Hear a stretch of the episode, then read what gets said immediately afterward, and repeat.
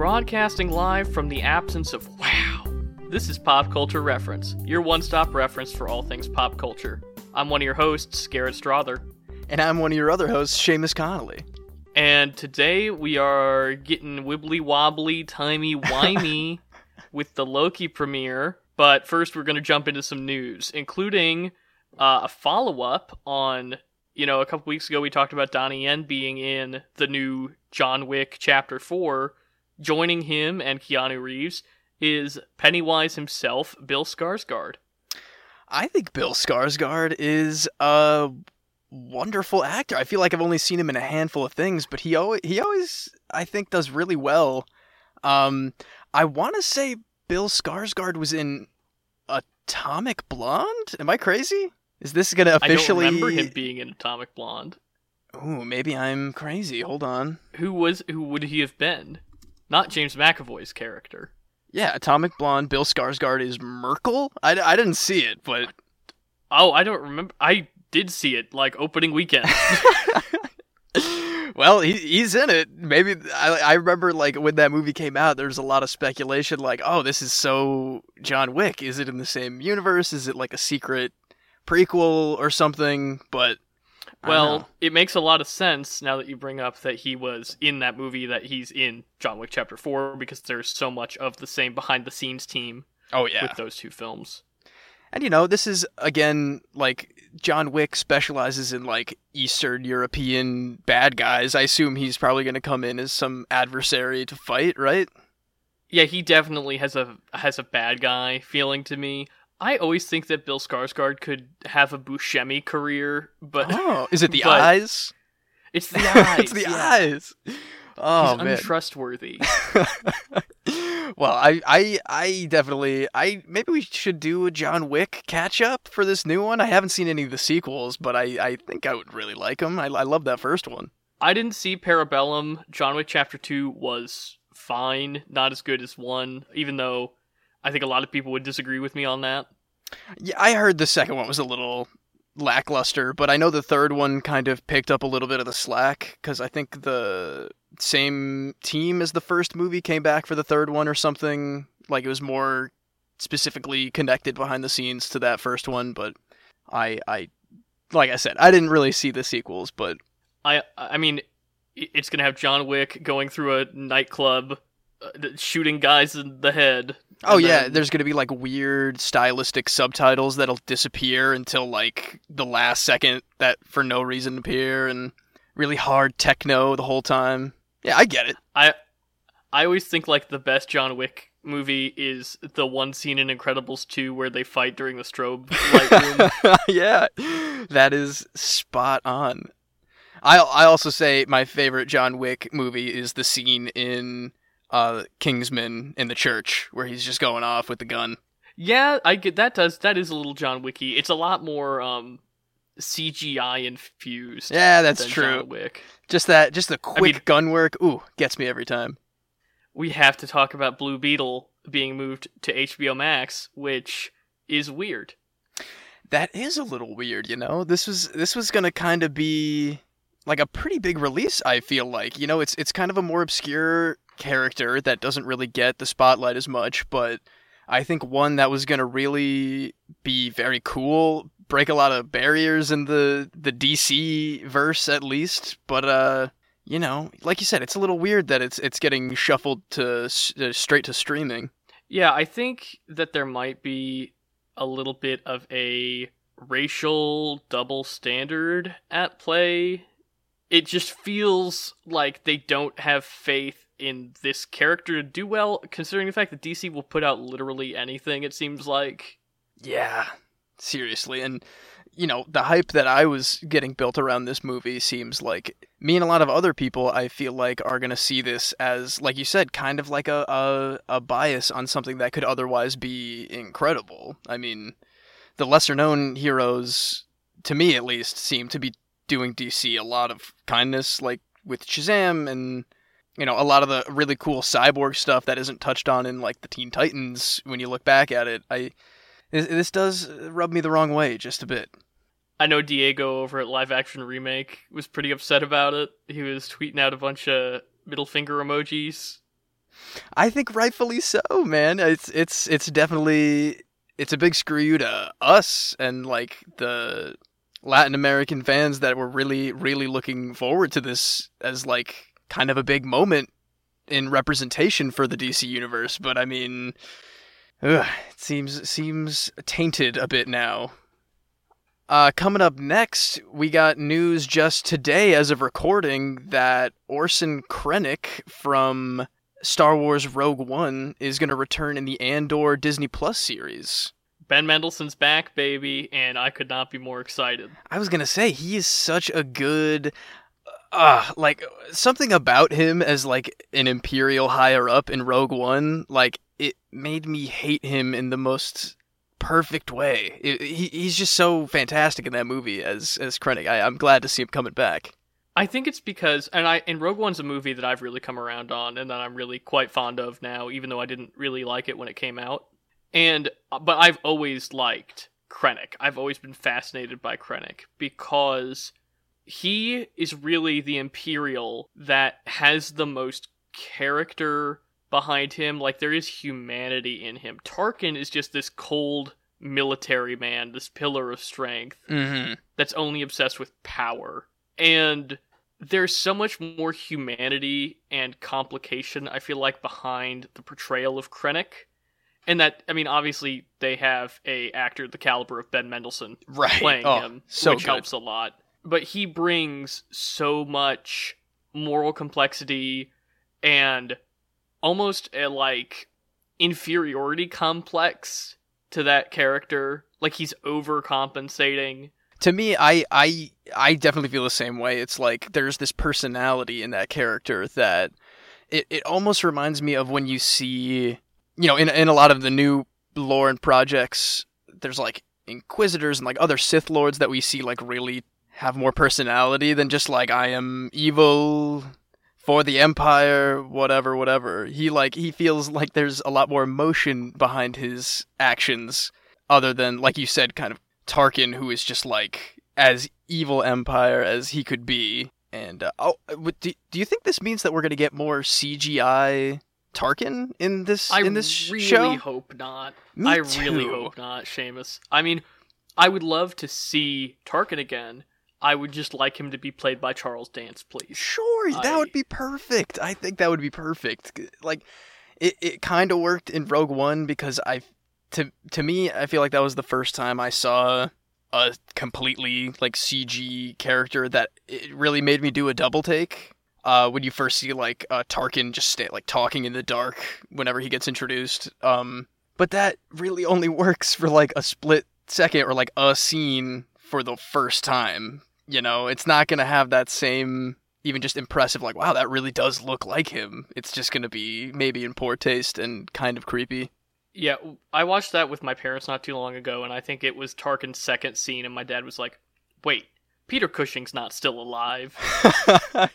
yeah dude it, it is truly impressive in that movie for sure but once you get to like the super brightly lit young leia moment at the very end i'm like oh wow this is weird ps4 game I have a lot less of a problem with the Leia moment than I do with the Tarkin, just because I feel like Leia, for one shot, is a lot different than a character that has to play off of other characters and emote and play. Like, he's there for multiple scenes, plus he's dead, yeah that's true which makes it feel ickier to me, even though I know they had the permission of Cushing's family and all that. But I'm excited to see Krennic come back. I hope Charles Dance is is in this one. I'm curious to see how it plays out because I don't know how much um Krennic and Andor know each other before Hmm. Rogue One. I don't know if they ever talk about that. I know obviously they in the moments before their deaths they shoot each other, so that's That cute. is true So Um, I mean, these characters do have kind of like a faded connection. Yeah, that that- is that is very true. They kind of like have a predetermined endpoint, I guess. I mean, it's going to be interesting to see how they play with that in the allusion to like what's going to happen to them together and separately. So yeah, I'm thrilled by this news, and I'm excited to to hear more from Andor because it should be coming out, I think, relatively soon. I would The- hope. these Disney Plus shows really sneak up on me, truly, but they're always they're always really impressive. So I'm I'm looking forward to it too. Uh, coming up next, we have the new Battlefield 2042 trailer and the announcement that it is coming out on October 22nd. Yeah, this one's going to be $60 on last gen consoles, so PS4, Xbox One, uh, $70 on next gen or current gen, whatever consoles, PS5, Xbox Series X. Multiplayer only, no campaign. It's going to have a Fortnite style battle pass. And really interestingly, I think, it's going to be 128 player matches on PS5, Xbox Series X, and PC, but down to the standard 64 player matches on last gen consoles.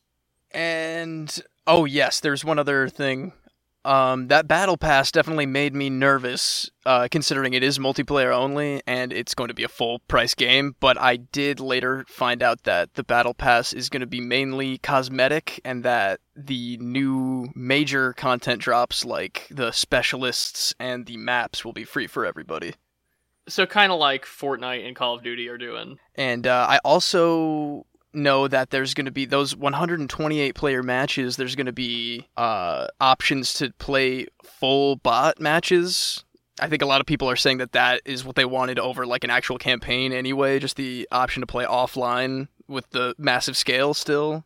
I mean, that makes sense to me. Yeah, definitely. And I mean, with the you you remember how fun Battlefront 2 became when they implemented more bots into the multiplayer mode. Like it's just it fleshes out everything. It makes it seem bigger. You feel more badass when you like kill 10 bots in a row and you're like, I know those aren't real players, but like that felt pretty cool. To me, it just comes back to like it, it's Battlefield 2042 and I feel like so much of like the other predominant first person shooter Call of Duty has been spent in this like weird not too distant dystopian techno future. Yeah, that's and true. everybody was really excited when they went back and were like, no, we're doing the past, we're doing the 80s, we're doing something different. And now Battlefield's like, oh no, but we're just going to go back and we're going to go ahead and fill that market. Yeah, pretty. I mean, yeah, they've been kind of flipping back and forth like the last couple Battlefields were Battlefield 1 and Battlefield 5, which was World War II. And I mean, people were hoping for, because I know they did Battlefield 2242 or 2142 a while back, where it was like straight up future, and people were kind of hoping for that again. But yeah, I don't know. I'm just as somebody who is kind of a Battlefield fan, and I've I've played the last two. I think it's I'm very much looking forward to going back into the modern era, or I guess the distant future era with Battlefield, because I feel like they do it so much more interestingly than like their Call of Duty counterparts. Because then it's all just like exosuits and everything's kind of still the same. Yeah, it's definitely a better implementation of it. It's still just not something that very much interests me.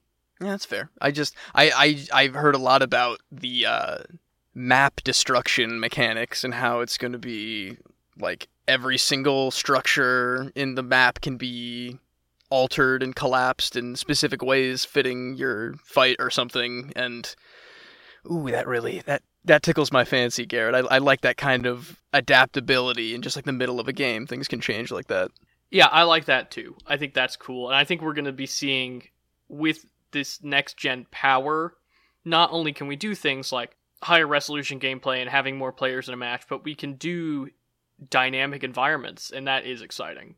yeah you got controllable tornadoes in this for some reason that's gonna be wreaking a lot of havoc i'm looking forward to it i'm, I'm not super pumped about the you know $70 for the one game mode pretty much but i you know i need to buy a ps5 still anyway You just buy it used, Seamus. Facebook Marketplace will have it for 50 bucks two weeks after it comes out. oh yeah maybe maybe that'll be good uh, and, and you know knowing dice there's going to be at least two weeks of bug fixing before the game is even playable so you know i've got some time? No we- not you think, You think only two weeks?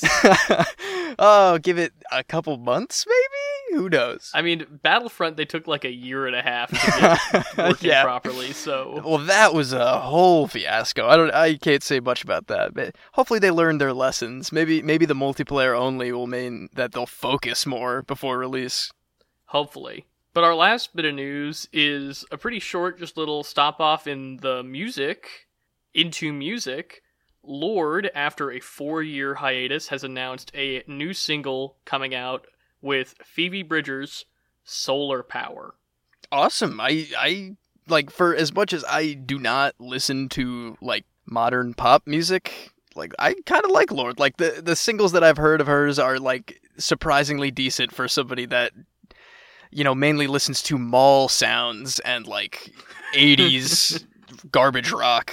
But uh, you know, I'm I'm glad she's coming back. I actually didn't know she left for 4 years, but you know, I'm looking forward to checking this single out. Yeah, I'm excited about it. Plus, um, I know the album cover is kind of causing a stir on the internet. This for this single very- here? Yeah, it's a very I or yeah, album cover, single cover, whatever you call it.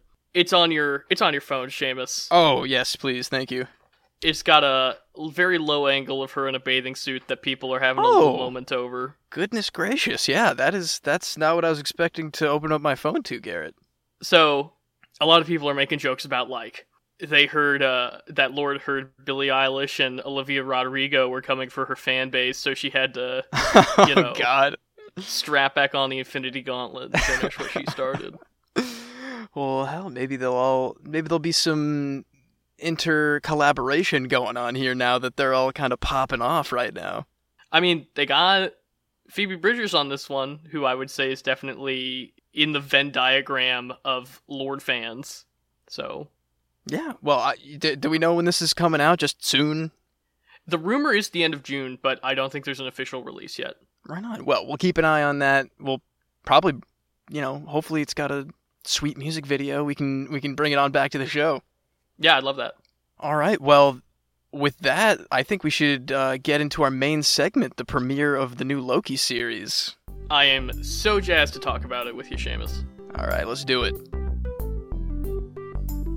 We teased it last week, and here is our official segment name for the new Loki Disney Plus series Loki Doki. So, I think we should, before we go into spoilers, just give our general thoughts and then hop into spoilers. But probably most weeks when we're doing this segment, we're gonna hop right into spoilers. But I think with the pilot, let's let's talk to people about you know whether or not they should watch it. Yeah, no, no doubt. Um, I, and I usually say this on the premiere of new Disney Marvel shows. I think this is the best Marvel thing I've ever seen. It's so, it's it's got me, man. Just the aesthetic of the Time Authority, Time Variance Authority. The Time Variance Authority. I love love the aesthetic. I love all the new lore we're getting. I think maybe I just have a crush on Tom Hiddleston, but then again, who doesn't? I'm thoroughly compelled and I have many theories that I want to go into with you later, but at this moment I think this first episode is is really doing it for me. All right, calm down, Mephisto. Hey, don't spoil my theories, Garrett. I too, and this is not usually what I say during a Marvel Disney Plus premiere. This is fantastic. Yes. And it's definitely the strongest of the three pilots so far in that it feels like one a full story being told. It feels like a full pilot. And two, it's a sh- it's a series that I would actually watch if it weren't Marvel related. Like if you showed me the WandaVision pilot or the Falcon and Winter Soldier pilot, I would not watch that show if it weren't Marvel. yeah, And I would watch this 100%. it, it's such a because you know we got a little bit from the trailers but this is so much more fun and complex and like weirdly engaging and all of just the minutia of the details of the new stuff that we're getting here. It's great. And i'm glad you i'm glad you're liking this one more than the other ones because it you know might even seem like more confusing and strange but it's like we're kind of getting this new Loki that we're working with in this show that I don't know. It makes it feel like completely new, but also still like the follow up on these this character that I I very much enjoy a lot of. Yeah, and I want to break that down a little bit more in spoilers. But Owen Wilson, he's adorable. He's my main man. He's not just doing Owen Wilson. Like, I feel like most of the time that I've seen Owen Wilson the last few years, it's just been like, Oh, I'm doing Owen Wilson. Okay, I'm in a rom com. Man, okay. Oh yeah. And this is back to like it's a role, and he's not just having to do his Owen Wilson shtick. And I love, I love seeing him that way. I mean, I have loved Owen Wilson since I saw Night at the Museum in 2005. you know, Uh, that's where we all fell in love with Owen Wilson, Garrett. but I mean, the man's a treat, and I I want to shout out, you know, the rest of this cast too, who I'm really enjoying so far. Um, Gugu Mbatha-Raw, who has been around forever and still looks the same. She's the the judge lady. She was in the newsroom, which I rec centered a couple months ago, and she was on that J.J. Abrams Undercovers show from like ten years ago. You remember that, where it was a husband and wife CIA. Oh squad. yeah, yeah, I do remember that. She was also the main character in J.J. Abrams' The Cloverfield Paradox. Yes, that's true. Yeah, I like her a lot. I'm excited for her to have more to do, and of course, we would be remiss to not mention Pill Boy. Eugene Pillboi, Cordero. dude. Hell yeah. Oh man, now Casey is his is his name. We won't get too into it now, but Casey may very well be Mephisto, and I don't have anything to back that up, but it's possible. Uh, wouldn't that be wonderful?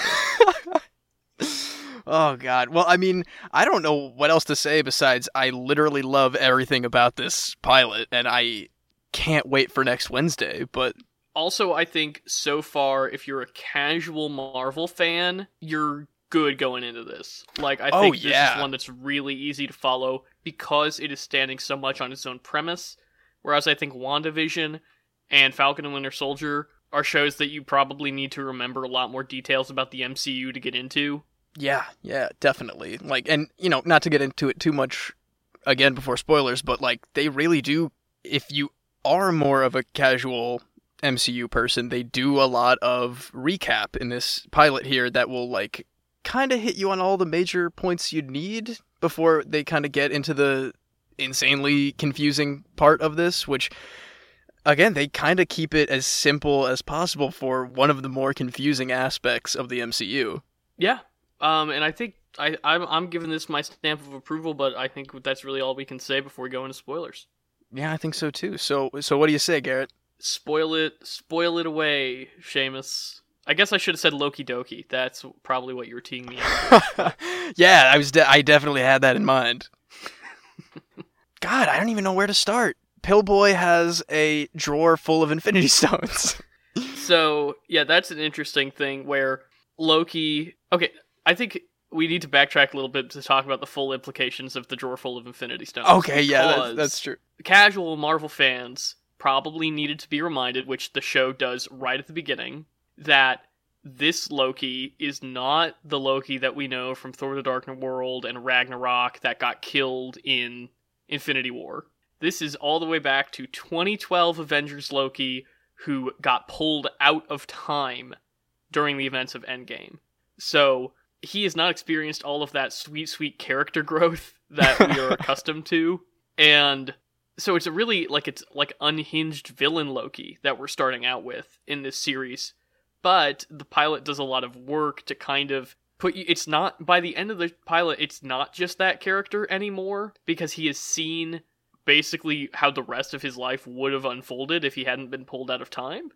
Yeah, kind of hitting those big Loki moments throughout the MCU, like the death of his mother and kind of his responsibility for that death, and uh, I also the death of his father, which I also guess he's responsible for. Jeez, evil Loki. indirectly. Well, indirectly he- responsible He for. put him there. He like kidnapped him and put him in an old folks' home to wither away. Yeah, but like he didn't like decide that that his decisions didn't lead to be that being the point where Odin died. Yeah, I guess. I guess he still felt felt pretty raw about it. Uh, and then of course his own death at the hands of Thanos in Infinity War. Yeah. It's So- uh, it's a very humbling experience for our evil Loki. He kind of he kind of gets a lot of that development in a in a quick snap. No pun intended. Oh, of course, I totally meant that too.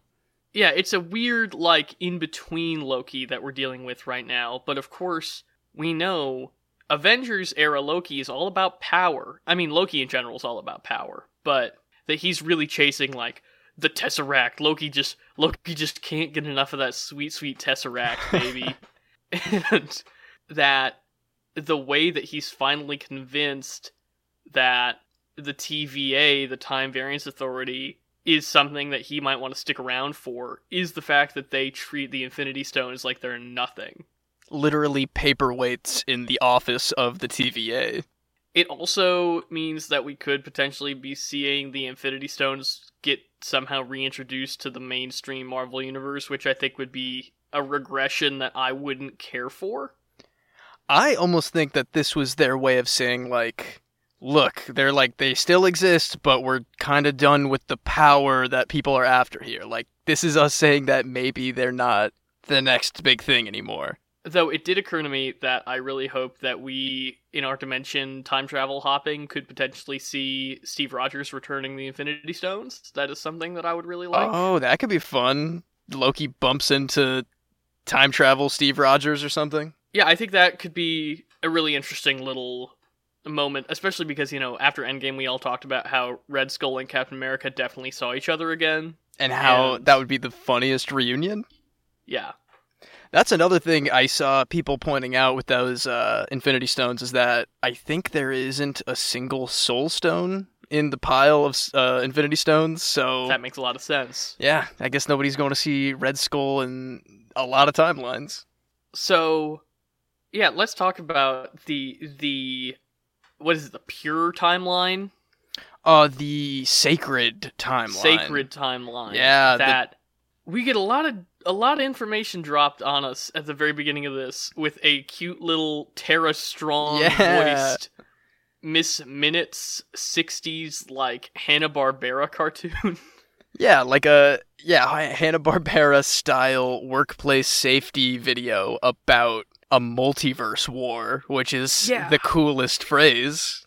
And I mean, things like that have happened in the comics, to my knowledge, but I don't think there's like an ancient multiverse war in the comics that's referenced as explicitly as here. So that's really weird. And then also the fact that all of time is now controlled by three deities who set forth like one sacred timeline, which I mean, I kind of don't buy a lot of What that. I think we're?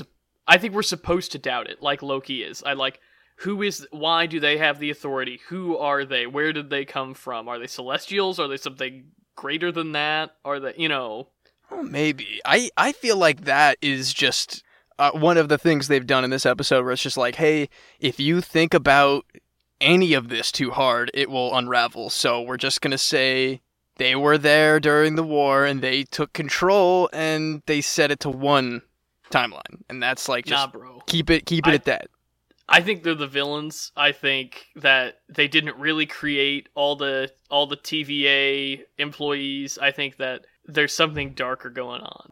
honestly i i think and now this is stupid a little bit and it's not doesn't necessarily have to be mephisto but i definitely don't i definitely don't think that it's as simple as just another loki variant Oh, committing no, these neither do I. murders like it's gotta be you know someone disguised as loki. That little uh french girl pointed at the devil in stained glass which i mean definitely brings up mephisto theories again but i'm just saying it could just be somebody in with horns i guess that kind of resemble like Loki's yeah horns. exactly.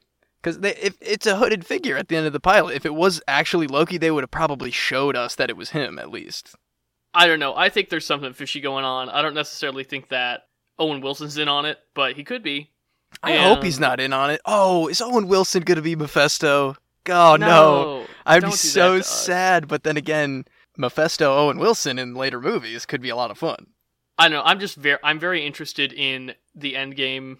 No pun intended. going into this series of like, I genuinely don't know where we're heading with this. We've got this interesting "catch me if you can" dynamic between Loki and Owen Wilson that I'm liking a lot. And I will point out that even though Owen Wilson didn't say "wow," he did say "come on, man," which is, That is true. definitely a staple of the Owen Wilson canon. that is very very true. I'm I'm I'm uh, as with all Disney Plus Marvel shows, I'm really already placing my hopes that some of my favorite characters don't die and that they can again return after they wrap the show. Owen Wilson is definitely on that list, but I feel like his earnest nature and his like kindness towards Loki is gonna get him 100% killed by the end of this. Not necessarily by like our main character variant Loki, but I don't know. I, also, can they die? They're not human, right? They were created well, by these time guys. That's the thing. I don't know if I buy all that. That's I don't know. I'm very curious to see what what kind of plays into that. And I will say, I mean, you're saying like he's this guy, this kind-hearted guy, but we don't really know a lot of what's driving him. We don't know exactly why he wants Loki to be spared during his trial. We don't. We just know he's a good detective who doesn't really play by the rules. Yeah, that's true. But like, I feel uh, just the speech that he gives him. He says like, "You only exist to allow others to become the greatest versions of themselves," or something along those lines. And like, just kind of the demeanor he has, like compared to maybe the other higher ups at the TVA who are just trying to straight up like disintegrate him at one point, like Liz Lemon's agent in the beginning there. Yes, I was, I was, I was also gonna bring that up. Dude. I, lo- I was hoping he was gonna be the buddy in this series, but he got straight up, he got straight up scorched. Kind of like um, in Ragnarok, they they incinerate people like that. Oh yeah, they do kind of do that. I really like the design of all the, the gear and the weapons. The TVA itself is just like such a cool design in like the architecture and the people that are there too. It's it really tickles me. That it's a '60s fever dream. Yes, that's all. That's what I'm all about, dude. It's it's what if Loki went to the game Control, which was one of my rec centers a couple weeks ago. It's it's perfect. Speaking of what if, I feel like there is oh. so many places they could be going with this. That is a great thought. Because, man, oh man, I, I've been seeing a lot of stuff of like, how is any of the stuff that happens with the Avengers and time travel, quote unquote, legal at the TVA? But the one thing that Loki did to spark the events of that time travel is considered a crime. See, that's what I'm saying, man. It's, it's all it's sticky, man. It's it's not to be trusted. I, I I'm not buying the TVA's authority. I'm not. I don't think those big timekeeper boys are on the up and up, Seamus. It's what I've been preaching. Oh boy, it's it's Galactus in three different masks. I mean, I don't know. It I for some reason I trust them so implicitly, which is probably my mistake, but I feel like the TVA is so straightforward. Like they don't ever put on airs about anything. You know, they're just like if you don't take a ticket like a deli, we're gonna disintegrate you. And yeah, they're a fascist state, Seamus. What? They're well, yeah, a little bit. I don't know. They're they're they've got some good stuff going on there. I think. They're uh, then again they are like when when they reset a timeline with that cool like hourglass bomb. That's really cool. Yeah. That's just killing everybody in that timeline. No, it's resetting them. It's resetting them back to where they were. Okay, all right. That that is before Loki showed up or whatever. What I thought. Good. Okay. I'm just saying, Seamus. Like you know, first they came for Liz Lemon's agent, and I said. Nothing. Then they came for Pillboi and his cart, and I said nothing. oh, Pillboi always gets the short end of the stick. He doesn't know. Casey doesn't know what a fish is. That's pretty fun. That's I, really funny. I bet yeah. that's gonna come back later in a funny way. Well, I was I was hoping that he was going to say like try to use fish but have the context be incorrect. oh, I guarantee that happens in the next couple episodes. But I am thrilled that he's in this. I mean, I am anytime Eugene Cordero shows up, he's just my favorite part of anything. So he legitimately does really play the same character every time, but he plays that like kind of naive, nice person very well. Because okay, what he, might be honestly like our most talked about actor on this show. He's just in everything. Because he was in Mandalorian, he was in Good Place, he was in Kong Skull Island. Oh yeah. I mean, the man works. Cannot stop working. Seriously, I and like you said, he's so good in everything he's in, even if it is like a smaller, shorter role, he always kills. He's always good for a good laugh. But yeah, I'm thrilled to be covering this week to week. We're going to be back every single week with a Loki recap here on the show. Loki Doki, that's going to be our segment name, as I said at the top. And, you know, like, I'm really interested to see where they go with this. I think it's going to get weird fast. Yeah, definitely not in the way we were probably intending from the trailers, but I mean, yeah, it's going to get it's going to on those timelines are going to unravel when like whoever's stealing those reset bombs is going to go go off, you know. What happens the if the TVA thing... is attacked with those time bombs? Who knows? Oh, that'd be really interesting. Yeah, I like the way that they use time in this already. Like I think, you know, there might be a cultural appetite for that after the success of Christopher Nolan's Tenet of the idea of mm. Time manipulation as a form of combat, which this show executes really well. Oh, definitely. Those slow mo batons and the the time collar that's on Loki is pretty choice. I will say, the one thing I didn't like about this episode is the fact that the DB Cooper thing felt so out of left field and so specific. Yeah. I just because they showed that in the trailer and I think you and I kind of assumed that it would be like part of his job with the TVA to go back and he has to be DB Cooper for some reason, you know, who knows why. Yeah, DB Cooper time crime. It would have been great. But he's like, "Oh, it was a bet with Thor." And I'm like, "What was the bet that instigated that. I do like the idea that just like a casual, most likely drunk bet between Heimdall and Thor and Loki involved the consequences being go to Midgard and hijack a plane, steal two hundred thousand dollars. Like it's it's it's funny stakes, but I I wish that DB Cooper was time crime instead. But yeah, it, it could be. Who who knows? Maybe they'll go back. It is time travel. It, yeah, it'd be cool if it came back in a better way, but right now it just feels like something to put in the trailer so that people are like, "Oh, I know DB Cooper." Yeah.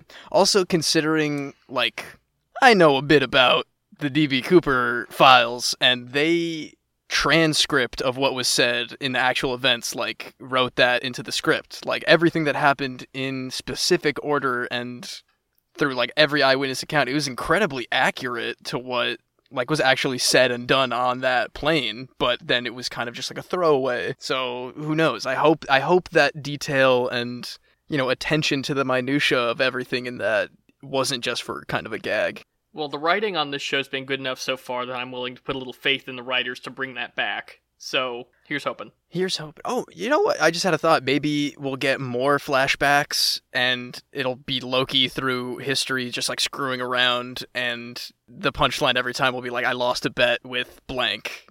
Maybe that'll be something, but that could be something, I guess. Yeah, uh, if it get... pays again, it has to pay off in some way, though. Like, it, I don't True. think that'd be very funny if it's if it's just a running gag. Yeah, but you know, we th- this is the pilot. It's they've got infinite space to have fun with that kind of stuff, and I, have got faith that they'll bring it back. You could say that they have infinite space, time, time? soul, mind, and the the other one, reality. The red one? Reality, yeah. The one from Thor the Dark World. Man, oh, that yeah. movie's a lot more important than it should be, considering the fact that it's not very good. Yeah, dude, I just rewatched that one again. It, it was it was kind of better than I remember because of the importance they put on it in Endgame, but yeah, not the best. But like when that movie came out, everybody was like, "Man, that just was a movie that didn't matter." And now Marvel's like, "But it matters a lot." like, I didn't see that. One. The two movies I didn't see were Iron Man three and this one. Yeah. Oh God, making people care. But should we move on to our pop culture reference, Seamus? Yeah, let's do it, Garrett. So, for today's pop culture reference, we're going to be talking about something that was actually referenced on this week's episode of Loki D.B. Cooper, one of the most famous and mysterious crimes of the 20th century. The case of D.B. Cooper has been examined and conjectured by countless government agencies, detectives, and authors. Back on November 24th, 1971, a man named D.B. Cooper boarded a plane from Portland to Seattle with a single black briefcase, and while in the air, after ordering a, a bourbon and soda, slipped a note to the flight attendant revealing his plot. Then he had to verbally, just like in the show, confirmed that he in fact had a bomb in his briefcase and that he demanded $200,000 and four parachutes to escape the plane. Reports from all eyewitnesses corroborate this, and that he was calm and confident, and that after the plane landed, unloaded most of the passengers, and brought him his demands, they took off again, and he leapt from the plane with the money and two of the parachutes, never to be seen again. Absolute Chad. My God. uh, many people have theorized and investigated as a lead in solving the identity of DB Cooper, but to this day, no one has been officially charged with the crime. Banknotes actually matching the serial numbers that were given to Cooper were found in the Columbia River in 1980, and despite the resurgence of interest and uh, continuation of the investigation, it only deepened the mystery, and there were no actual answers that were gained from this discovery. To this day, the FBI refuses to officially close the case entirely and is still searching for the truth in hopes of new physical evidence to come to light. Uh, that officially makes this a 50 year long running manhunt as of right now. Yeah, books, movies, and TV shows have all used the story to create like humorous and dramatic representations of DB Cooper, and the legacy and the mystery have turned into this kind of folk legend. One of the popular landing sites of Cooper in Ariel, Washington, has a town wide celebration called DB Cooper Days. There was speculation for a while that the main character of Mad Men, Don Draper, was actually going to be a DB Cooper fictionalization. And obviously, most recently, Loki came on to be DB Cooper on the new premiere of Loki. So that's kind of a fun and fresh way to expound on one of the most interesting and long running criminal mysteries in American history. Yeah, I, I actually don't think we mentioned this uh, before, but the bomb that he brought onto the plane in his briefcase actually turned out to be completely fake and actually built mm-hmm. out of household items. So, honestly, in my mind, this makes DB Cooper the single coolest criminal in modern history just cuz he he like didn't hurt anybody, did a completely awesome point break style skydive with a duffel bag full of money. It's I I love this story and I think that you know, I hope to see more of this in Loki and that it wasn't like we were saying before just a throwaway, but you know, the legend of DB Cooper and the fact that it is still a complete mystery, I think means that we won't really be seeing an end to these interesting takes on the story. I mean, I definitely love it as a folk tale, and I think it's an interesting fictionalization choice in things like, you know, Loki. But, I mean, Seamus, there is something to be said for the fact that he probably gave those pilots and flight attendants permanent PTSD. Yeah, maybe. He was so cool though. He was ordering bourbon and soda. He was wearing sunglasses. He just like leapt from a plane. I I like to believe that he was like winking at people like Loki was in the in the show. I'm just saying. Yeah, it's probably cool not 70s cool. airliner doesn't make it any less of a hostage situation. yeah, he really did take a bunch of civilians hostage, didn't he? Yeah. I mean, great. I, I definitely get the allure of it, and it's something that's been romanticized, I would say, definitely in our culture because there's so much interesting aspects of the, there's so many interesting aspects of the case and i think there's definitely a romanticization of like air travel in that era anyway mm-hmm. plus something i hadn't clocked until just now the fact that loki is so clearly trying to emulate this like 60s 70s catch me if you can style demeanor and like kind of tone that DB Cooper representation within Loki definitely lines up with like the style of Catch Me If You Can. Absolutely. I, I totally see that. But he more than likely died jumping out of that plane is what a lot of people think. So, you know, maybe he just ended up dying from a jumping out of a plane. We'll probably never know, to be honest. So, God, that eats at me. I, I want to know so badly, but but yeah, that is our pop culture reference this week. Garrett, what do you say we head on over to the rec center? Loki dokie, Seamus. I got it this time. I got it. now it's time to save the rec center, where we bring you our weekly recommendations. Seamus, are you ready to go?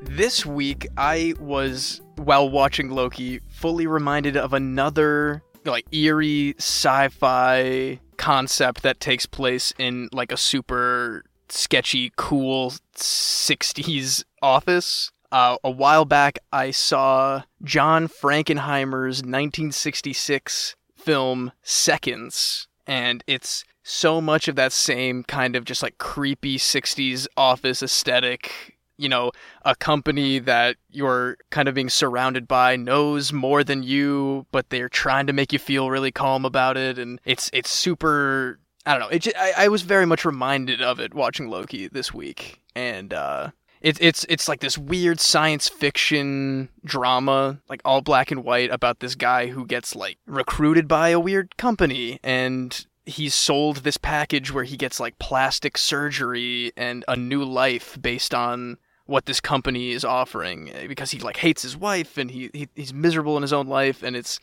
just this weird psychological science fiction drama about this man who has like a new life out of nowhere from this creepy company. And I, it was one of my favorite films that I saw in that semester. I know that much. And I I highly recommend it. I, I also think it's on Criterion if I'm not mistaken so you know it's you know it's got something You know, I'm only familiar with that in the context of I know it was a big inspiration on the Total Recall movie, like the original Paul Verhoeven, Arnie Schwarzenegger oh one. that makes actually complete sense so yeah But I mean, I wouldn't be surprised if it were an actual influence on Loki. Now that I'm kind of connecting those two dots, thanks to you, Seamus. I mean, it really could be kind of like the idea of alternate identities and having multiple of the same characters. Maybe, yeah, these variants kind of coming into play with that idea of identity crisis and, you know, kind of handling your own life. I, I would love to find that out, but I guess we'll have to keep watching Loki to figure it out. Absolutely. What do you got this week in the Rec Center, Garrett? So while you tied your rec center into this week's show, I'm tying mine into next week's show. Right now, you can go stream on HBO Max the new film In the Heights. You can also go see it in theaters, and I really can't recommend this one enough. It's just thrilling, good summertime fun. I think it's definitely the best Warner Brothers HBO Max movie that's come out this year, and I think I've seen all of them actually because Right I even watched that Angelina Jolie firefighter movie. what? Okay. and I mean, it's just a thrill. I really like it. Plus, we're covering it for the show next week, so go watch it so you can listen to us talk about it. Yeah, man, I've heard nothing but incredible things about that from like the early screenings and like since it's been out, I love Lin Manuel Miranda and I know this movie was like such a long time coming, so I'm I'm thoroughly excited to take that recommendation and and be ready for next week. I, I can't wait to talk about it with you, Seamus. All right, with that, I think it's time to wrap up the show. You can find us on social media at PCR underscore podcast on Twitter and Instagram. You can email the show at popculturereferencepod at gmail.com. Uh, find us and like us on Facebook. Hit up our YouTube channel for all of our full episodes and other great content. Find us personally on the internet. Find us personally in real life if you can. Uh, yeah, that's all I got. What do you think, Garrett? I, I think that's a great wrap up, Seamus. I will see you next week. Adios, amigos.